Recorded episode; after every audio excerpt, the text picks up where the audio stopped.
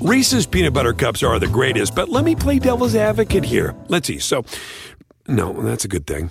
Uh, that's definitely not a problem. Uh, Reese's, you did it. You stumped this charming devil. You like to watch new stuff, right? Well, go to Hulu and see what's new, because Hulu has new stuff all the time. Like Vanderpump Villa, the new docudrama starring Lisa Vanderpump, where first class luxury meets world class drama. A new season of The Kardashians starring The Kardashians, of course, and Grand Cayman, Secrets in Paradise, the sizzling new reality show set in the tropical Caribbean. It's all new and it's streaming now on Hulu. This is DeRay, and welcome to Pod Save the People. In this episode, it's me, Kaya DR, talking about all the underreported news with regard to race and justice from the past week. And I'm sending y'all some good August energy. We talk about the Alabama boat debacle, the pushback about affirmative action and just race support and funding. Uh, and then we talk about the NYPD, a whole host of things. Beyonce, here we go. Family, welcome to another episode of Pod Save the People. I am De'Ara Balenger. You can find me on Instagram at De'Ara Balenger. I'm Kaya Henderson, still on the X at Henderson Kaya. And this is DeRay at DIY on Twitter. I couldn't deal with so I still have Twitter, but I just don't do anything with it except open up things when DeRay and Kaya send me things. But the other day, just like seeing the prompt popped up pop up with the X, I don't know, it just triggered me. So I took it off my phone. Wrong couple of days to take it off your phone because evidently there's been a lot happening that started from a fi- I don't y'all got to fill me in because I'm not I don't I'm I'm not on the X on the Twitter um and so I don't know what's happening. I'm gonna let DeRay tell the story.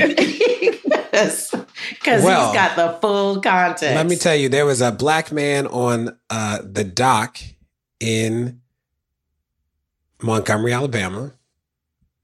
And this is an important dock because it is close to Commerce Street. And when you, I've been to this, I've been to this area, I've been to Commerce Street. In this part of the South and all the Commerce Streets that you know in America, especially on the East Coast, Commerce Streets, the history of Commerce Street is a name, is because that's where slaves were sold, that they were the com the commerce. So that is why Commerce Street becomes a common name in American cities. So on this street, I mean on the dock off off of Commerce, like near Commerce Street, there's a black man who's trying to tell this boat that they need to move over so this other boat can dock. And the, it is white uh, white people who have the boat that will not move. And the guy's telling them, there's video of him telling them, and he's like an older black guy who's like, come on, y'all, just move the boat, da da. Da." Next thing you know, He's the security. Is he the security guard? yeah, he's. I think he's security, but I also think his job is to like just make sure to you know like the boats can do what they got to do. So he's like part of the dock staff for sure, right? So uh next thing you know, this white man just hauls off and hits him, just clocks him. And before the black guy's ready to fight, he like throws his hat up. Again, it's like a whole scene out of a movie. And then not only does a man hit him, but then a group of other white guys who are around them uh, jump the black security guard. Now, there's another boat trying to come, but the boat can't dock because they won't move that boat. So, you know, he is just fending for himself. And there are people not super close, but there are people videotaping it and narrating it. And then, y'all, it's on. First thing we see is this 16 year old black boy jumps out of the boat and swims to the shore Jumps out. and starts to fight to, to defend the black guy. Right before that happens, another black guy runs down the dock. He runs down the ramp and he starts to defend, but they are wildly outnumbered. It's like at this point, it's three black guys and like eight white people just nailing, nailing the guys. And then, baby, the tides turn. It is a scene out of a movie. The the boat docks that cannot dock, and it's it's the crew that has been trying to get back, the people who work at the dock, all black people, and they run down, and it's just on.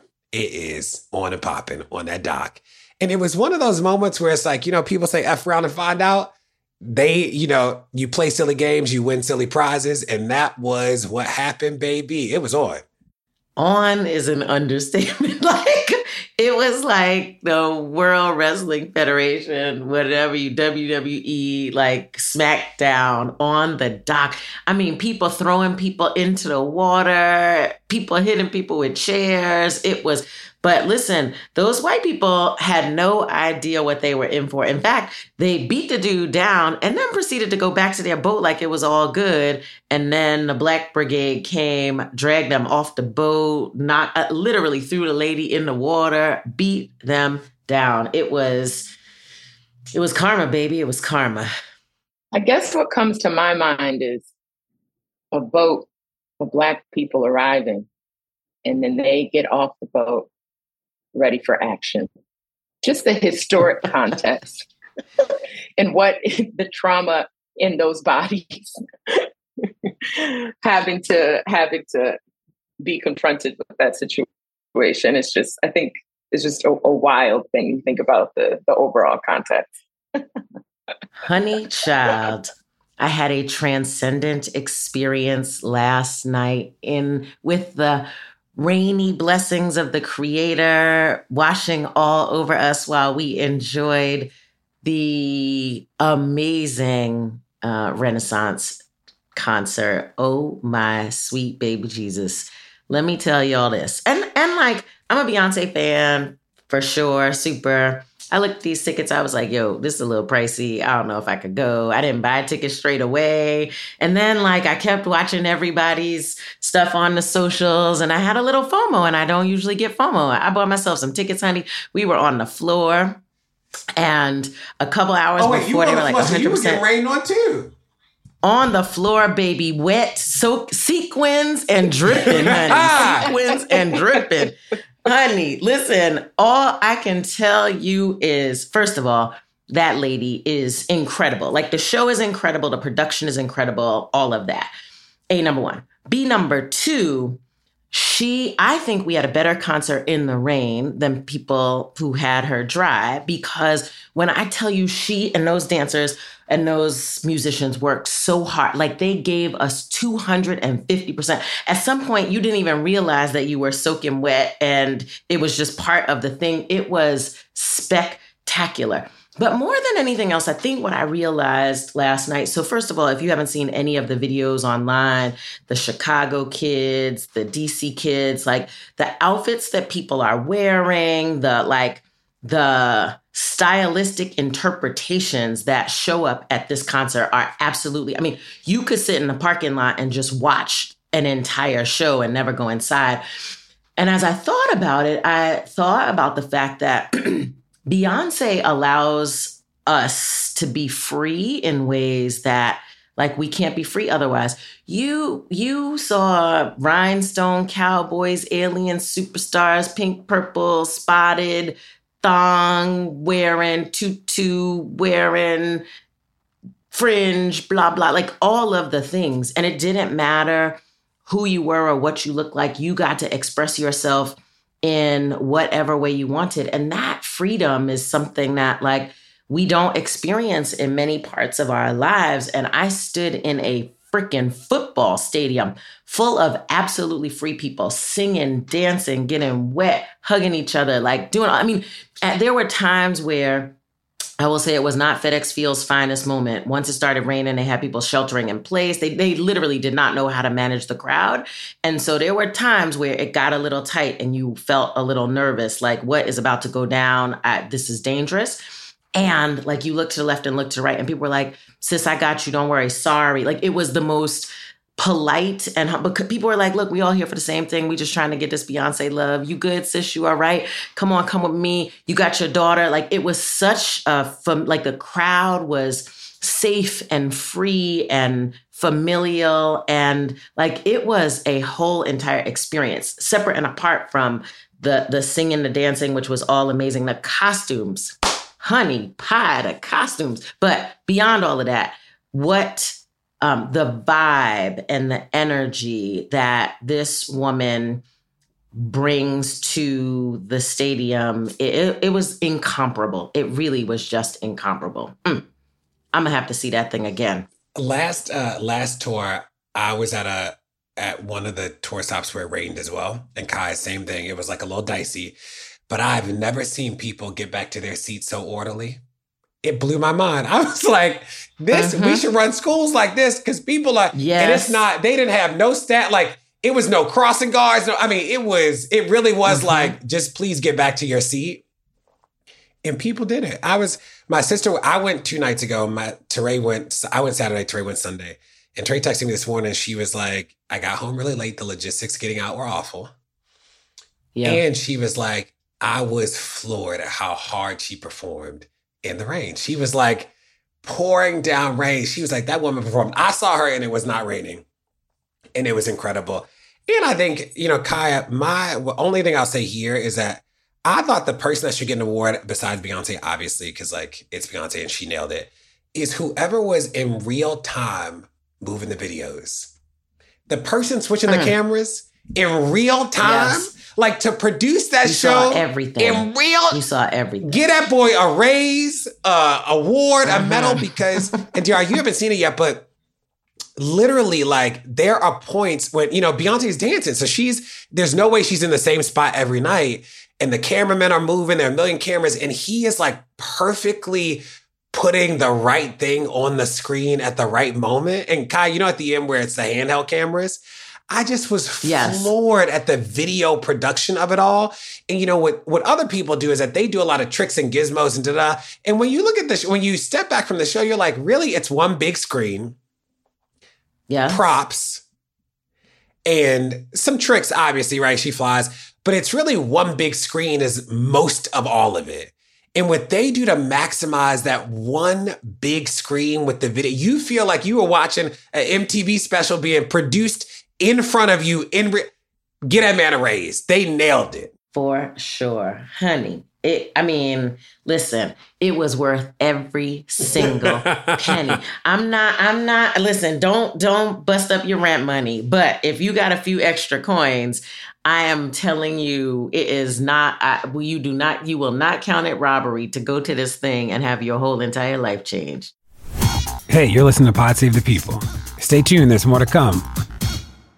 Wonder why everyone and their moms are wearing Hokas these days? Yeah, those chunky athletic shoes with the thick foamy soles. Well, on last week's America Dissected episode, Dr. Abdul reflects on the broader juxtaposition between fitness and health. Then he sits down with sports medicine physician Dr. Jordan Metzl to talk about fitness, why we carry so much baggage about it, and of course, those Hoka shoes.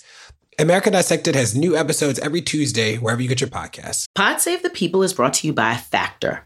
Warmer, sunnier days are calling. Fuel up for them with Factor's no prep, no mess meals. Meet your wellness goals in time for summer thanks to the menu of chef crafted meals with options like Calorie Smart, Protein Plus, and Keto. Factor's fresh, never frozen meals are dietitian approved and ready to eat in just two minutes. So no matter how busy you are, you'll always have time to enjoy nutritious, great tasting meals. With 35 different meals and more than 60 add ons to choose from each week, you'll always have new flavors to explore. You can crush your wellness goals this May with dietitian approved meals and ingredients that you can trust. Make your day delicious from breakfast to dessert. Stay fueled with easy, nutritious options. Treat yourself to restaurant quality meals that feature premium ingredients like filet mignon, shrimp, and blackened salmon. Now, let me tell y'all, they sent me the factor meals, and it is absolutely true. Two minutes, pop it in a microwave, and it literally is restaurant quality food. So far, my favorites are chicken parmesan. I am a chicken parmesan connoisseur. This stuff is good. It has broccoli and tomatoes, and it is creamy and amazing. Mmm, yum. So easy to throw it in the microwave and have a good meal. I'm saving money. I'm not eating out at restaurants so much. It's healthy. Like I cannot say more about Factor Meals. So if you want to be down with this, head to factormeals.com slash PSTP50 and use code PSTP50 to get 50% off your first box plus 20% off your next month. That's code PSTP50 at factormeals.com slash PSTP50 to get 50% off your first box plus 20% off your next month while your subscription is active. Pod Save the People is brought to you by BetterHelp.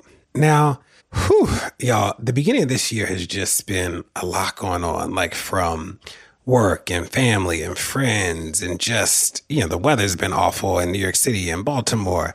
There are a lot of stresses happening, big and small. And we keep them bottled up, it can start to affect us negatively. Therapy is a safe space to get things off your chest and to figure out how to work through whatever's weighing you down.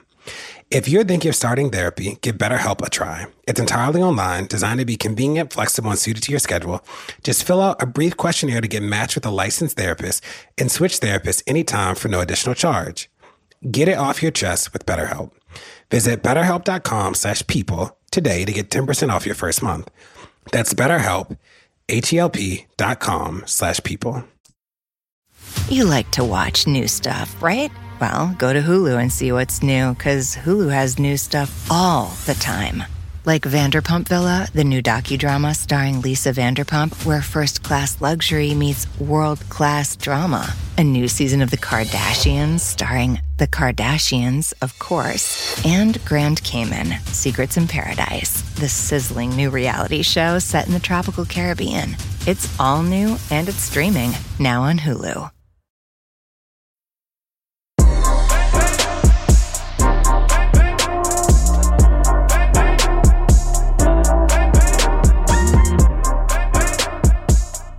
Well, my news today is from Forbes. I just thought this was a lovely article and it taught me a little bit of something I didn't know. Um, and I love when I learn things I didn't know about, about Black artistry and Black culture. So, more than 50 established and emerging Black artists will be showcased in the first ever Fine Art Print Fair, and it's presented by the Black Art Black Art in America. Um, and evidently, it's bookending the Better Days Joy and Revolution exhibition. Um, the fair will be on view at the Black at the Black Art in America Gallery and Sculpture Garden in Atlanta. This is happening August 11th and 12th. So if you're in the Atlanta area, get there. I know the next time I'm in Atlanta, I will be going to this gallery and Sculpture Garden. Um, but it's featuring a ton of, you know, up and coming artists, established artists, Jamal Barber, who's an artist and a printmaker, and Jamal explores Black identity. He said about this that there's an economic argument because they're making multiples in printmaking and it doesn't have to carry the cost of every painting that you know when you're just doing one painting that painting you're putting all that time and effort but you get one you know you get one you know one fee out of it um, sort of speak so printing has to be the print, printing has to be thousands of dollars in order to make up the cost of working. And so this fair is an opportunity, you know, although it's a, a, a different kind of economic structure than a painting, but printmaking carries with the, you know sort of the same the same type of the same type of the burdens in terms of making it cost effective. There's so much technical mastery, how the marks are being made, how it's printed, how much time went into it he says, I think you can't help but appreciate the amount of work that went into a piece. I think it's a good way for people to enter the market in terms of buying art altogether. It's fascinating to learn about many different processes and how people are using the processes that have been around for thousands of years. Thank you, Jamal Barber. So, you know, recognizing market demand, auction houses have been expanding the sales of different artworks in multiple iterations. And so you know, it's they do this through a transfer process such as, you know, woodcuts, etching, screen prints, and lithographs. So fine art multiples are not just copies. Each one has, you know, is, is slightly different, even even if you're, you know, kind of the non-trained eye can't see it. You know, prints may involve arduous physical creative processes and and feel that they um, what does it say, creative processes, and we can feel that intimate connection when we investigate the nuances and just those small differences. Uh, this inaugural fine art fair is poised to be the country's largest fine art fair of any kind, focused on works by Black artists. The fair will provide visitors with the opportunity to learn about the intricacies of printmaking and a chance to get involved as collectors um, of fine art prints. With available works highlighting contemporary artists from around the the country alongside master printmakers. We have to come up with a different word other than master. It's like triggering. We've also decided to center, they've also decided to center print make, printmaker lead programming featuring Jamal Barber and um, another artist, Jennifer Jennifer Mack Watkins, to emphasize the educational component. the goal is to highlight printmaking as a distinctive art form and to put forth um, high level classes about collecting fine art prints as an asset. I just thought this was fascinating, all of it, y'all. Um, so there is a need for this fair, obviously, um, and I hope this this fair happens every year. Um, the need for a fair of this magnitude, amplifying Black printmakers, mirrors the need to update and inform art history to include women and people of color. So this is a practice that Black folks, women, folks of color have been doing for years and years and years. But when you kind of look at the canon of who are like, you know, the renowned printmakers, et cetera, it never is people that look like us, of course. And so even though you do have Faith Ringgold, amazing, Kerry James Marshall, Chloe Alexander, all these folks that are, are, are you know, Black con- contemporary artists that have done this work, there's still so much work to do in terms of making it, you know, kind of a holistic representation in the mainstream around printmaking. So I just wanted to bring this to the pod. If you all, if you're in Atlanta, you are lucky. Again, this is this art fair is happening. Fine art print fair is happening in Atlanta, August 11th and 12th. I wish I could be there. This is just, I just thought it was wonderful and just wanted to, to share it with y'all. Thanks for bringing us to the podcast, Yara. Um, the point about prints, purchasing prints, being an entry into the Black art collection market resonated significantly with me. Um, in the early 90s, I was living in Brooklyn. It was the hotness, and we were all being exposed to this incredible Black art. And I was a teacher. I couldn't afford no Black art. and uh, I remember walking down DeKalb Avenue in Brooklyn and happening upon a um, sort of an open house at an art at an art. It was an artist studio. Um, his name is Leroy Campbell, and um, at the time he had a series called the Neckbone series, where he painted these African American people, black faces in you know church, in school, at picnics, at whatnot. It was one of the first times that I had ever seen Black cultural life depicted in sort of a contemporary style and whatnot. Anyway, I go inside, you know, there's wine and cheese, and there are prints for sale. I mean, there, there are, you know, real pieces of art for sale, but there are prints for sale. And I bought a print. Um, uh, I bought a print called, I think it was called Sweet Potato, but it was this African American couple kissing each other. And it was a small print, like maybe an 8 by 11, but that was all the art that I could afford. Honey, I put that joke in a frame and maybe it went with me from Brooklyn to DC back to New York. That was like my art. That was my thing. And you know, if anybody has ever seen me on a on a video podcast or whatever, whatever, um, whether I'm in my upstairs office or my downstairs office, there are Leroy Campbell real art, real paintings in my house now. Um, the one the one behind me is called Fighting um, what is it called? It's called Oh Fighting Tool. And it's, you know, it's teachers and students in a boxing ring because education is a fighting tool. I have one upstairs that celebrates Mr. Obama. I have about four or five different Leroy Campbell pieces. And I would never have become a collector of his stuff if I hadn't had an easy entry point with a print. And so I think, you know, there are low end prints and high end prints. And I would encourage anybody who's interested in, you know, you don't have to be Swizz Beatz buying up, you know, big fancy things. You can actually furnish your home and your spaces with amazing black art at a entry level price through printmaking. And so hit it over to to this um to this fair because I think you'll, it just, I mean, it opens a world of Black art to folks who might not otherwise have the opportunity. Thanks for bringing it, Tiara. I think about one of my favorite classes at Bowdoin was about, uh, it was about Black art, and we studied specifically the political significance of photos in Black homes and how most of us grew up where like you know there was a photo section on the in the living room on the dresser or you know, when you walked up the stairs, it was lined with family photos and how how seeing ourselves was really a powerful move, especially in a time where like, you know, it was hard to afford a camera. It was hard to get things printed. Like it just wasn't easy. Now it's like everybody has a camera on their phone. That wasn't the case back then. Like my grandfather was our family photographer, and there was one foot, there was one camera. It was his. It was uh, like you didn't touch it. You know, it was like a whole thing around it. And this reminds me that so many more people would have art in their would have other art in their home if they had access to it. And I didn't know until rather recently that like there is affordable art. To me, if you had like an art piece, you were rich. Like if you had something that wasn't a photograph, you were wealthy. Because I didn't grow up seeing anything other than like, you know, artwork the kids made on the walls. I didn't grow up seeing my grandmother has no piece of fine art that is not a photograph. Like, and that was the house that, and the house like my father had no, we we barely had photographs in the house. My father was hilarious, but grandma's house had everything.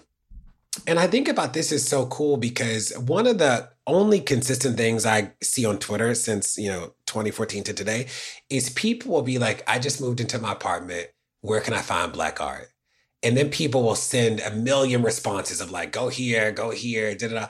But like, there is something really beautiful about touching it, seeing it. And I think about, I bought the first piece of art that I've ever owned. I bought it in South Africa. Uh, I was there for Global Citizen. and Beyonce was performing, and Nelson Makamo is the artist. I retweeted his stuff on Twitter. It was like a whole thing, and I and then I'm at a thing in in South Africa, and he taps me like DeRay, and I'm like, oh, hey, great to meet you. He's like, I'm Nelson Makamo. I'm like, great to meet you. And he's like, you retweeted. I'm like, I know your art. I like didn't know his name, but I knew his art. And he was like, come by my studio. When I get to the studio, it's Oprah, it's Kelly Rowland, it's Ava. Ava had just put him, she was putting him on the cover of Time magazine. And I, like, she had, hadn't met him yet. She knew his art. I introduced him to Ava, like in the, the place that we're at. But it's like, how did I even get, you know, it's like luck of the draw that I even like got to the studio to be able to buy a piece of art, right? Cause like the access piece is actually just so hard, even when you get these incredible. So every day I wake up and I walk I walk downstairs and I see this beautiful image of a young black boy drawn in charcoal with a halo over his head. And that is how I start my day every day. And that was a black artist. So shout out to this. I hadn't heard of it. I'm going to tell my friends to go. Boom. Don't go anywhere. More Pod Save the People's coming. Reese's peanut butter cups are the greatest, but let me play devil's advocate here. Let's see. So, no, that's a good thing. Uh, that's definitely not a problem. Uh, Reese's, you did it. You stumped this charming devil. You like to watch new stuff, right? Well, go to Hulu and see what's new, because Hulu has new stuff all the time like Vanderpump Villa, the new docudrama starring Lisa Vanderpump, where first class luxury meets world class drama. A new season of The Kardashians starring The Kardashians, of course, and Grand Cayman, Secrets in Paradise, the sizzling new reality show set in the tropical Caribbean. It's all new and it's streaming now on Hulu. Your entire life you've been told to save. But has anyone helped you figure out how to spend? With Fidelity Income Planning, get help creating a personalized plan for cash flow, even when you're not working. One that includes your 401k and all your other accounts. Make informed decisions that best fit your life ahead, whether one-on-one or through our planning tools. Learn more at fidelity.com slash income planning. Advisory services provided by Fidelity Personal and Workplace Advisors LLC for a fee. Brokerage services by Fidelity Brokerage Services LLC.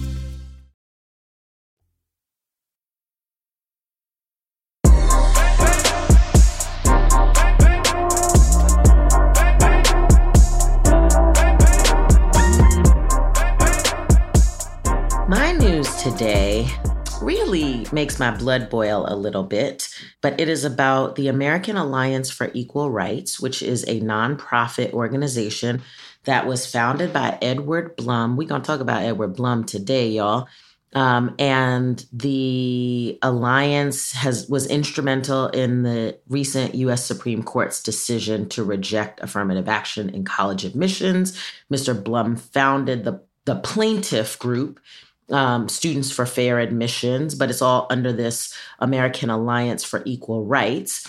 And with a handy decision against affirmative action in their pocket, uh, Mr. Blum and his group are fighting on a new frontier against preference based programs.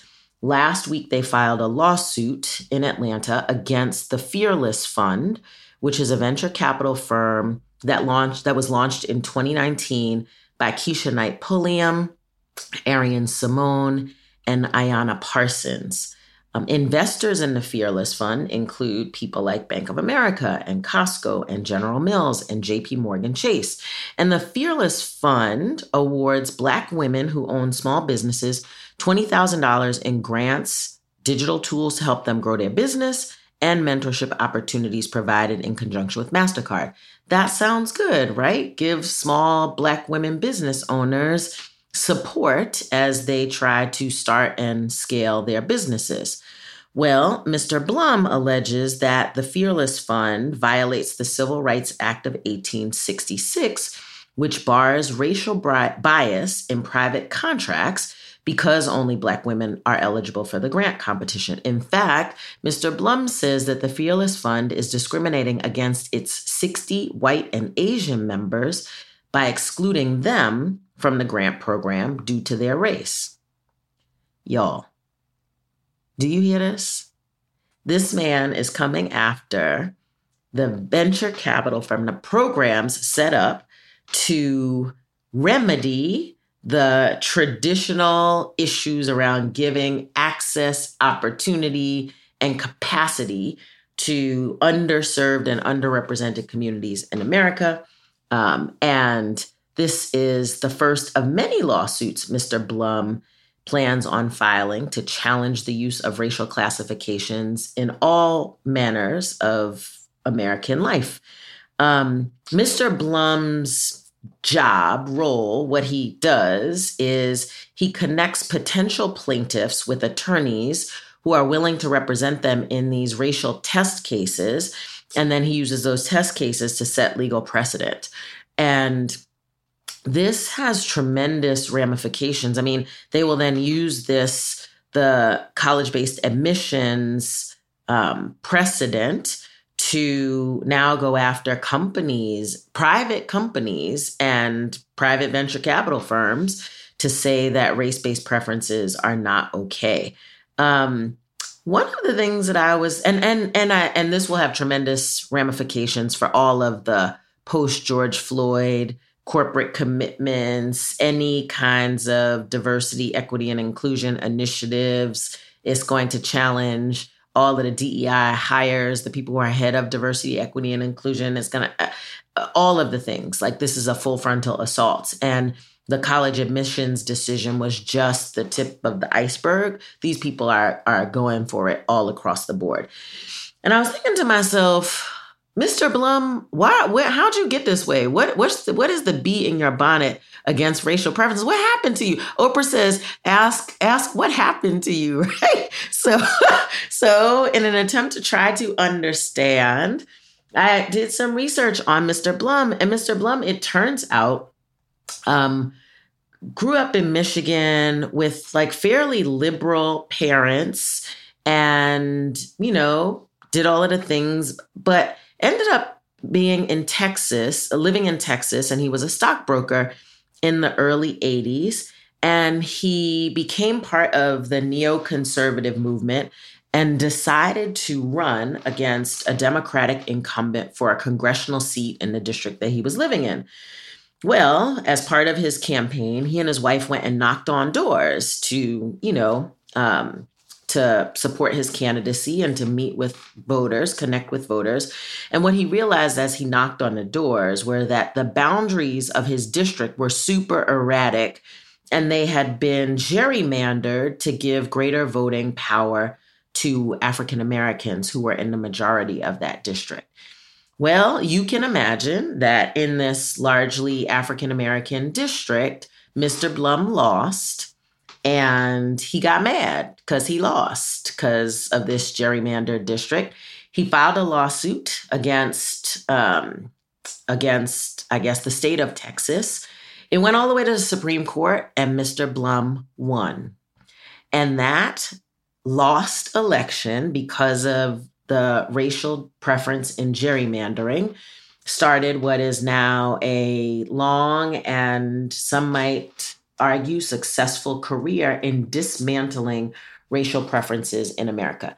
Um, Mr. Blum said that he is going to found more groups um, and pursue more successful litigation like Students for Fair Admissions. He said the common theme of these organizations is to challenge in the courts the use of racial classifications and preferences in our nation's policies. Um, and I, this incensed me, frankly. It really incensed me. Um, when we think about the goodwill, when we think about the rectification that is coming through things like venture capital funds that are aimed at African American women or uh, any marginalized, you know, group um, to try to give them a leg up when they have had a leg under for so long. And basically, you have this man who's devoted his life to preserving white preference. Because let's just turn this thing around. If you are eliminating, you know, preference programs for minorities, then you are reinforcing preference programs for the majority.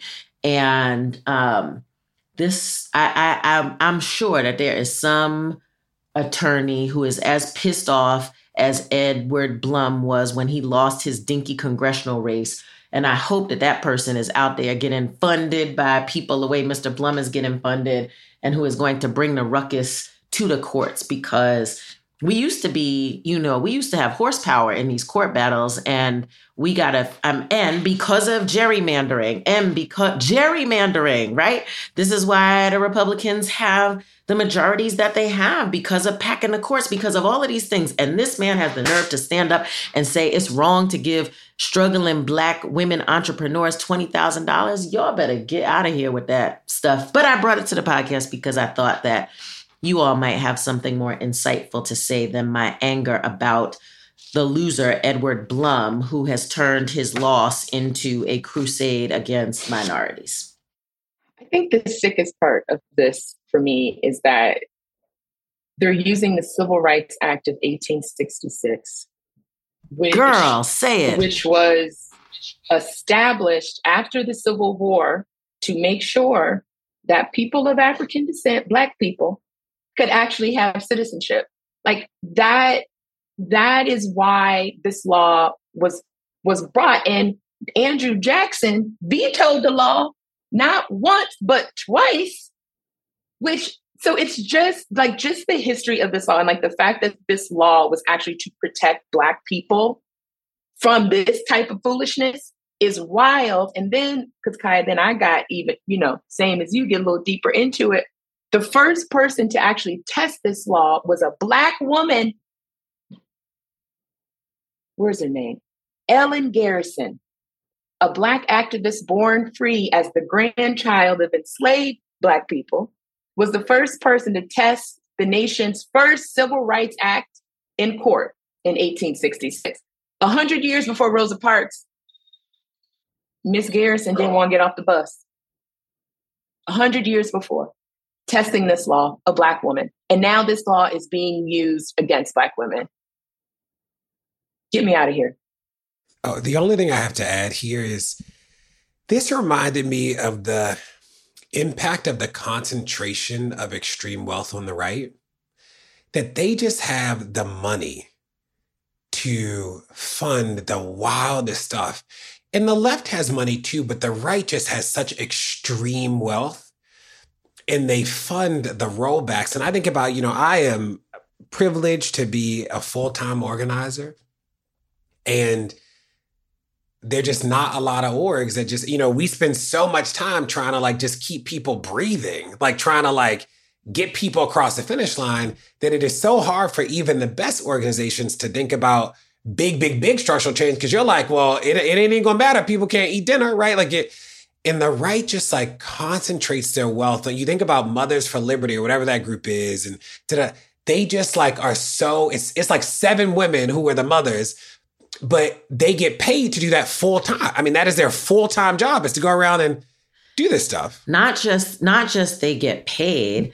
They are financed to proliferate, to start new groups, to pay other people, to write the playbooks, to, I mean, all of it. And like you think about the school board elections, it's not that black people don't want to be on the school board. It's like, well, I know a lot of black people who will be amazing on school boards, but they have jobs. They can't, they can't make, like I think about the Baltimore City School Board meets maybe every other week or something like that once but like they, it's like once a month board meetings but it's like committee meetings but committee meetings during the day. Who is coming to a i know a lot of brilliant people who could not take a day off every two weeks to be on any board. They just like don't have the flexibility or the financial like security or the jobs to do that but the right doesn't need it because if I pay you $100,000 to go do whatever and I put a PAC behind you that has a million dollars for your political career, you're set.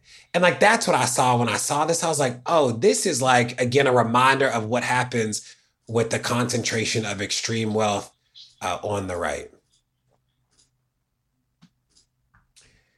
Okay, my news is, you know, I, I obviously spent a lot of time on the police, and I'm rarely shocked, which is a speech I feel like I've given before. And then I look at this, and I'm like, not they lost a woman. So my article is about uh, the NYPD under Eric Adams. I just want to remind everybody that Eric Adams is not a great mayor. And this is about a woman, 60 years old, named Deborah Stewart. Now, Deborah Stewart has been missing since April 18th, and you might think, oh, missing because she ran away, got lost, went out to dinner, never came home, got abducted. No, no, no. She's missing because the NYPD lost her. So her family called the police because she was having a mental health episode and she was uh, being hostile, and they wanted to make sure that she got support. They flagged down some officers, and the officers picked her up and they took her to a mental health facility.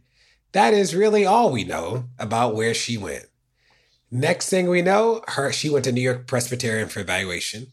Next thing we know, her son calls New York Presbyterian the next day. It's not, he doesn't wait a week. He doesn't wait two weeks. It's not he hasn't forgotten about his mom. He wanted his mom to get help. Call the next day and they say she's no longer at the hospital. He goes, What do you mean she's no longer at the hospital? They just picked her up yesterday.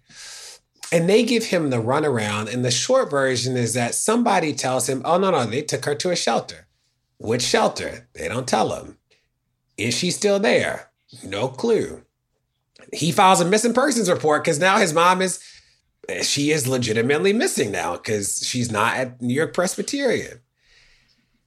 And here's the thing is that there's actually a protocol for the NYPD to follow when this happens. They are supposed to fill out reports. They're supposed to not leave the person until a doctor actually comes. There's like a whole section 221 13 of the NYPD patrol guide that says that when an emotionally disturbed person is, when they take them to the hospital, they are required to wait with the person until they see a psychiatrist. And then they're supposed to file an aided report, which must include the name of the treating psychiatrist. They did none of this in this case. She is actually still missing. They do not know what happened to her.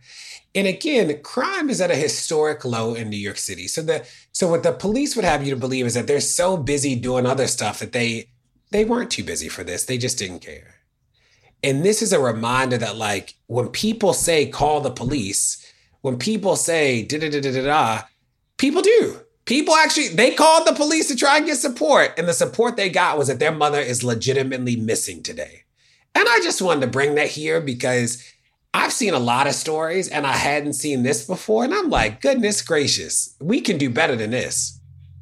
It was shocking, um, DeRay. I think uh, you said it exactly right. Like you've seen a lot of things, you've heard a lot of crazy stories, but nothing. They just lost the lady, and it feels to me like somebody had to go to sleep at night thinking, I wonder if that lady is okay. Like I interacted with her. I wonder if she, and to me, what it conveys is a sheer sense of, I, I don't know what you call this, like apathy, maybe, that like, I dropped the lady off at the hospital. It's their problem. The hospital people were like, we put her in a lift. Somebody else's problem. The shelter people were like, yeah, she didn't come back for breakfast. And, and, as I mean, the people who her family called the police on her, right? Because she was having a mental health episode.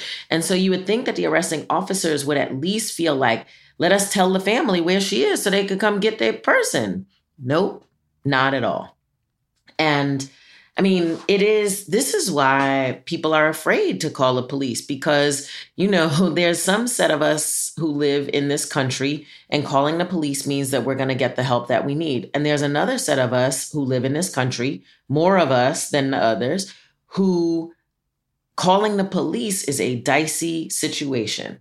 It, I mean, literally, we might die, we might lose our loved ones. And this was just a reminder that you know, you got to think really critically before you figure out because things like this happen. This was, this is horrible. It really is horrible.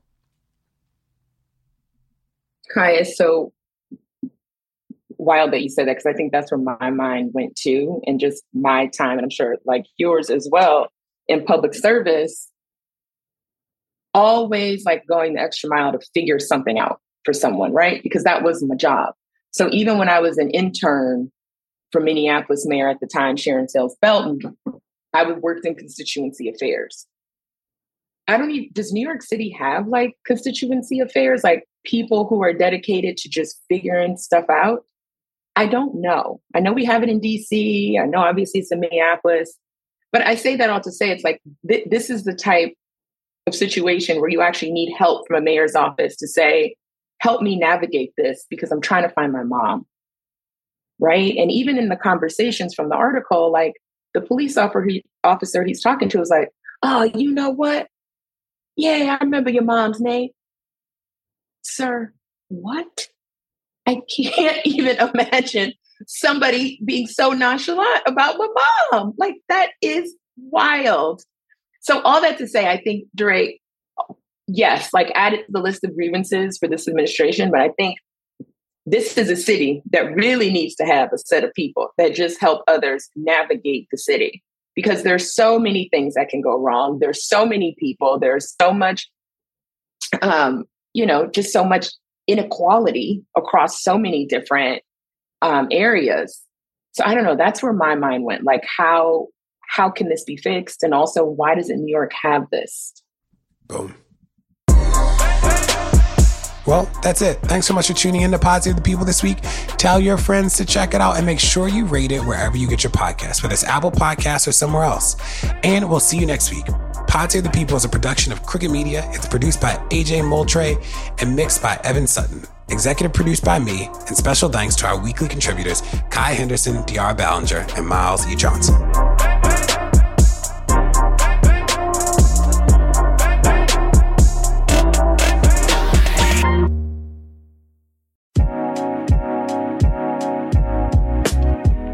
Set your mind free with a free plan from Fidelity. Start by organizing your plan around what matters most to you. As you go, you'll be able to see your full financial picture, which covers spending, saving, debt, and goals in one simple view.